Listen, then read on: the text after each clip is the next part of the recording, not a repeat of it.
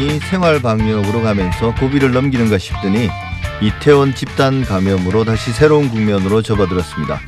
그런데 최근 일부 언론들이 코로나19를 보도할 때 선정적이고 자극적인 더 나아가서 혐오를 유발하는 기사를 남발하는 상황입니다. 아고라 첫 번째 광장에서는 이런 보도의 이면에 자리 잡고 있는 우리 언론 생태계의 난맥상을 한번 살펴보려고 합니다. 금준경 미디어 오늘 기자와 계속 이야기 나눠보겠습니다.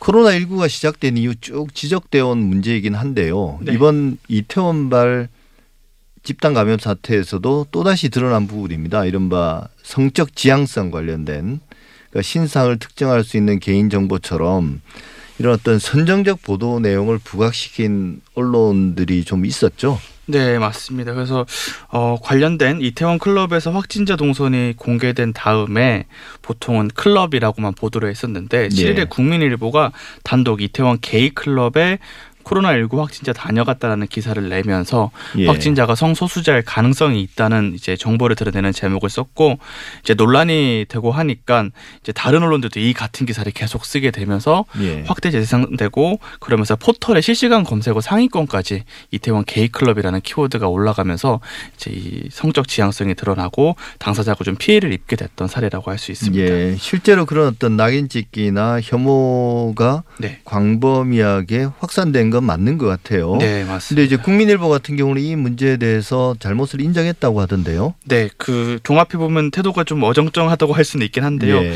우선 논란이 되니까 제목에서 게이 클럽이라는 문구는 뺐습니다. 예. 그런데 다음 날 지면 신문 보도에 이 보도가 공익적으로 정당하다라는 내용을 담고 있는 이제 기독교 단체의 성명을 예. 이날 신문 중에 유일하게 기사화를 했거든요. 그러면서 음. 어떻게 보면 보도의 정당성을 또 요구를 하는 그런 상황이 음, 있었고 자기 입으로는 이야기 못 못하고 이제 다른 네. 기독교 단체를 통해서 이야기를 했네요. 주장을 빌려서 그렇게 예. 전한 보도가 있고 다만 최근엔 또 언론노조 국민일보 지부에서 이 보도와 관련해서 회사의 입장을 요구한다라고 하면서 좀 내부적으로는 좀 논쟁이 좀 벌어지고 있는 단계라고 할 수 있습니다. 예. 근데 국민일보 보도만이 문제가 아니라 그게 이제 시발점이었던 거고요. 네. 요즘은 또 특히 오늘 이야기하고 싶은 게 네. 신문뿐만 아니라 또 포털뿐만 아니라 보통 이제 우리가 종이 신문이나 포털을 통해서 뉴스를 많이 보지만 네.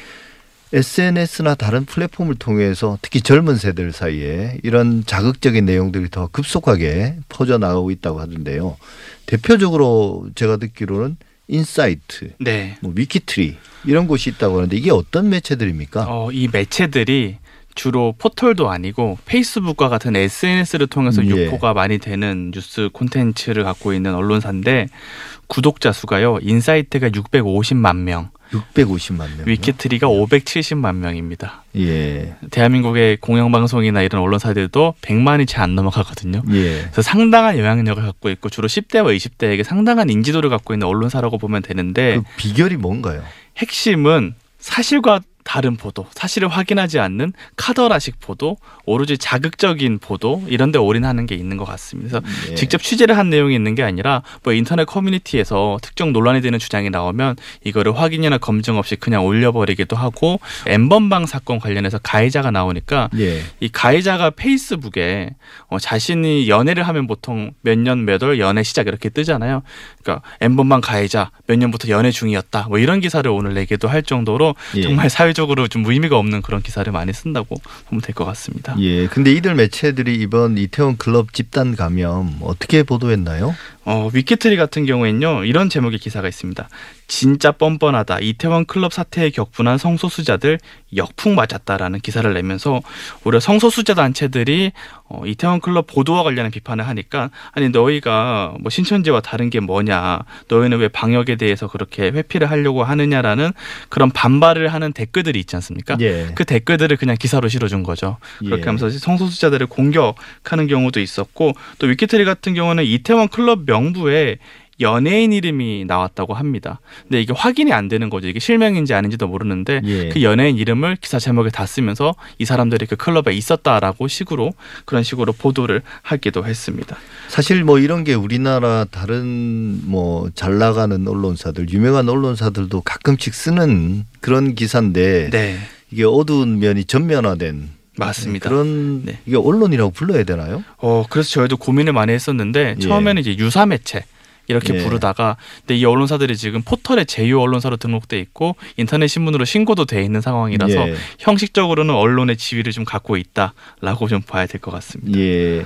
이게 뭐 자기들이 직접 취재를 하지 않고 네. 어떤 댓글이나 이런 거 보도하고 네. 그다음에 이제 다른 언론이 보도한 걸 또 옮기고 네, 그래서 기생 언론이란 말도 쓰던데요. 네, 어쨌든 맞습니다. 이미 이들 뭐 대표적으로 위키트리 인사이트의 경우는 여러 차례 언론 중재로부터 시정 권고도 받았다는데요. 네, 그 시정 공고 데이터를 좀 보면요, 2018년 기준으로 보면 어, 시정 공고 1위가 인사이트고요.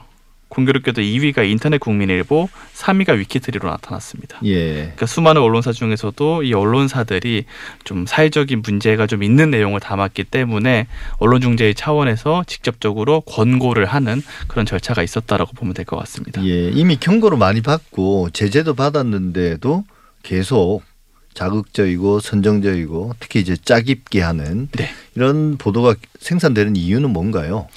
아무래도 수익적인 몫이 크겠죠. 네. 사실 위키트리 인사이트 이 두 매체가 어, 경영 실적으로 따지면 상당히 대단합니다. 그러니까 매년 어, 굉장히 큰 규모의 흑자를 내고 있고 예. 그러니까 사실 인건비가 거의 안 들겠죠. 취재를 하거나 그러지 않고 그냥 인력으로 한 사람이 10개 넘는 기사를 쓰기도 하거든요. 그렇게 예.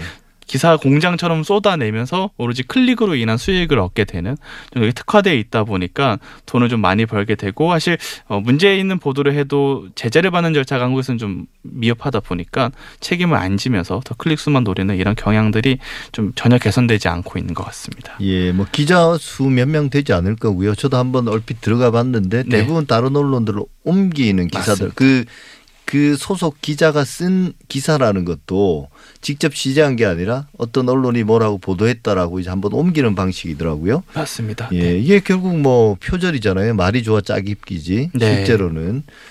아, 근데 아까 말씀드린 것처럼 네. 이 기생 언론이 가지고 있는 그런 특징이 표절과 짜깁기인데 네. 이게 두 매체만의 문제는 아니고 제가 아까 말씀드린 것처럼 우리나라 기존 언론들이 가지고 있던 그런 어두운 면들이 좀 전면화된 거. 네. 근데 최근에 이게 저 이거 보고 놀랐는데요. 네. 경기 신문 사설이 연합뉴스 그 연합 실론이죠. 네. 이걸 그대로 베껴서 논란이 됐다고 그러던데 무슨 일입니까 이게? 어, 경기 신문이 최근에 연합뉴스 실론을 좀 표절을 했다고 해서 저희가 좀 알아봤는데 예. 표절이라고 하면 좀 논쟁적인 표절이 아니라 정말 있는 그대로 갖다 붙였습니다. 토시 하나 안 바뀌고 그래 썼는데 예를 들어서 연합뉴스 실론에서 어, 많은 전문가가 일찍이 감염 확산세가 대유행 단계에 접어들었다고 경고했다. 각국의 나름의 명분이 있겠지만 문제는 과학적 근거에 기반하지 않고 섣부른 공포감으로 과잉 대응하는 경우다라고 코로나19 국면에서 쓴 말이 예. 토시도 안 바뀌고 그대로 경기신문의 사설로 간 거죠. 이 사례가 최소 세 건이 지금 발각이 돼 있는 상태입니다. 근데 사실 어 그래서 신문윤리위원회라는 지난번에 말씀드렸던 자율규제 기구에서도 토시만 고치거나 일부 문장만 줄인 채 그대로 옮겼다. 사설은 신문사 정체성에 근거한 의견이나 주장을 담는다는 점에서 사설 표절은 타 언론사의 저작권 침해를 넘어서 신문의 자기 부정이다라고 하면서 예. 이제 경고라는 최고 수위의 제재를 내리기도 했습니다. 그러니까 뭐 사실은 우리가 예전에도 이야기했지만 경고라는 게 큰 의미는 없지만 네. 어 말씀하신 것처럼 자기 정체성을 부정한 건데 네. 그래서 그 경기 신문에서는 어떻게 뒤처리를 했습니까? 어, 안 그래도 이후에 저희 매체 경기신문 측 편집국 간부가 전화를 했습니다. 전화를 예. 해서 어, 논란이 된 논설위원들은 전원 이제 보직 해임 처리를 했고 예. 편집국장과 논설실장의 사표를 수리한 상태다. 예. 앞으로는 이런 일이 없도록 좀 제도적인 개선을 반드시 마련하겠다라고 저희한테 입장을 밝혀 오면서 기사를 좀 내릴 수 없냐라고 아. 네, 저희한테 한번 물어보기도 했습니다. 아마 예. 후자가 본론이었던 것 같습니다. 예, 사실 뭐 그 연합 실론을 베꼈다고 하니까 네. 연합뉴스가 기사를 제일 많이 만들어내지 않습니까? 네. 우리나라에서 뉴스통신사니까. 근데 그 계약사들이 있잖아요. 네. 우리나라 주요 언론들은 대부분 연합뉴스와의 계약을 돼 통해서. 기사를 받아 보는데 네.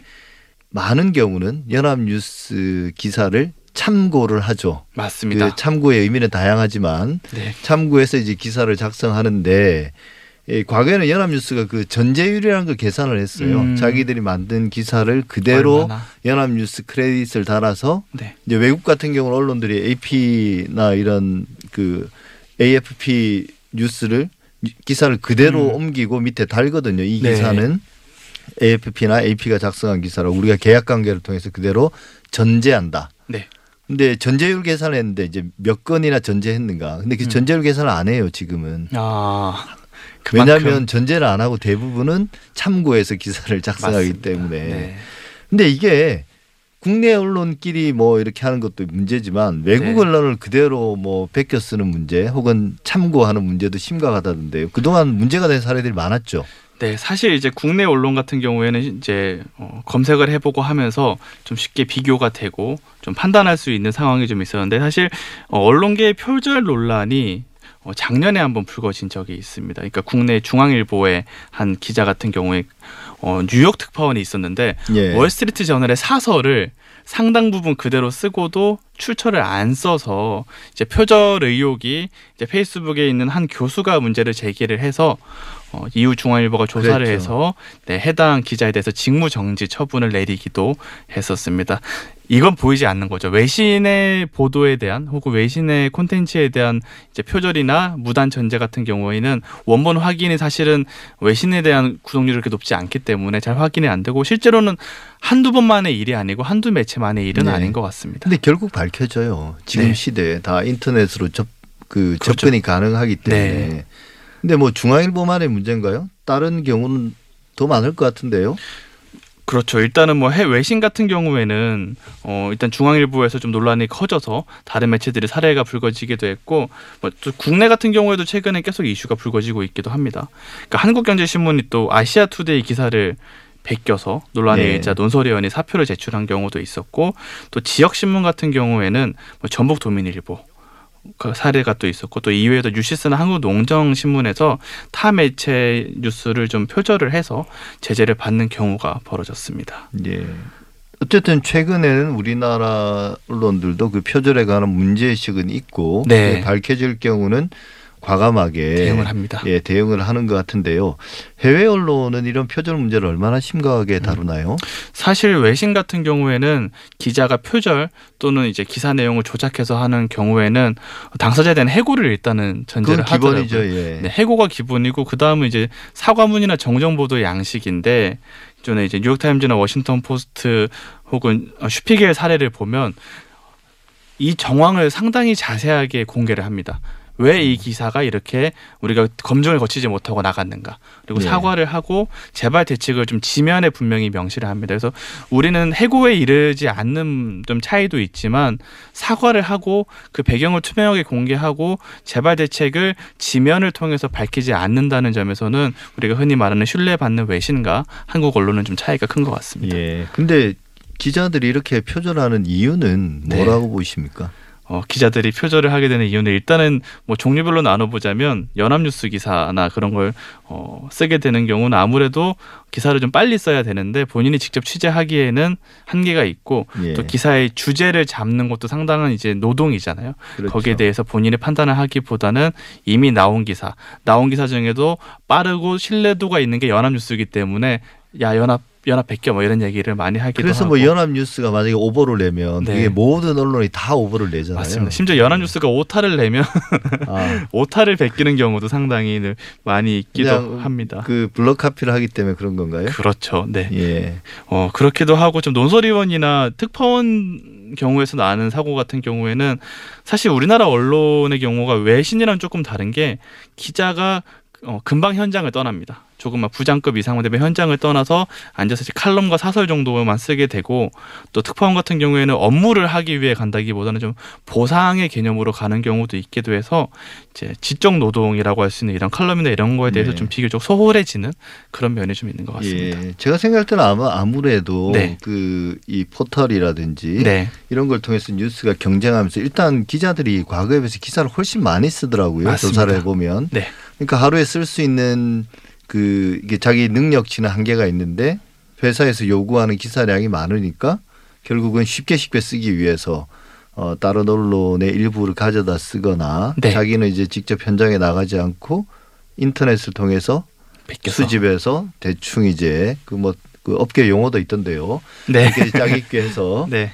어 기사를 만들어내는 거 이게 참 오래된 문제이긴 한데 이게 지금과 같은 환경에서는 해결되기 어려운 문제인 것 같기도 합니다. 네. 또 그걸 이제 또 당당하게 비즈니스 모델로 만들어낸 인사이트 위키트리도 있기도 하고요. 네. 여전히 아주 뭐 매출, 이익 이런 데서 네. 잘 나간다면서요. 네. 이런 게 살아 있는 한이 이 문화 자체가 쉽게 해결될까요?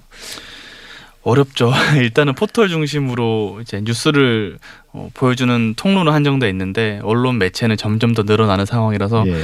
극단적인 경쟁의 결과라고 시스템적으로는 볼 수 있을 것 같습니다. 예, 사실 이런 이야기 하다 보면 별로 답은 보이지 않습니다. 네. 그래서 제가 뭐 뻔한 이야기를 또 금준경 기자께 물어본 것 같습니다. 금준 기자 오늘 연이어서 수고 많으셨습니다. 2주 후에 뵙겠습니다. 네, 감사합니다.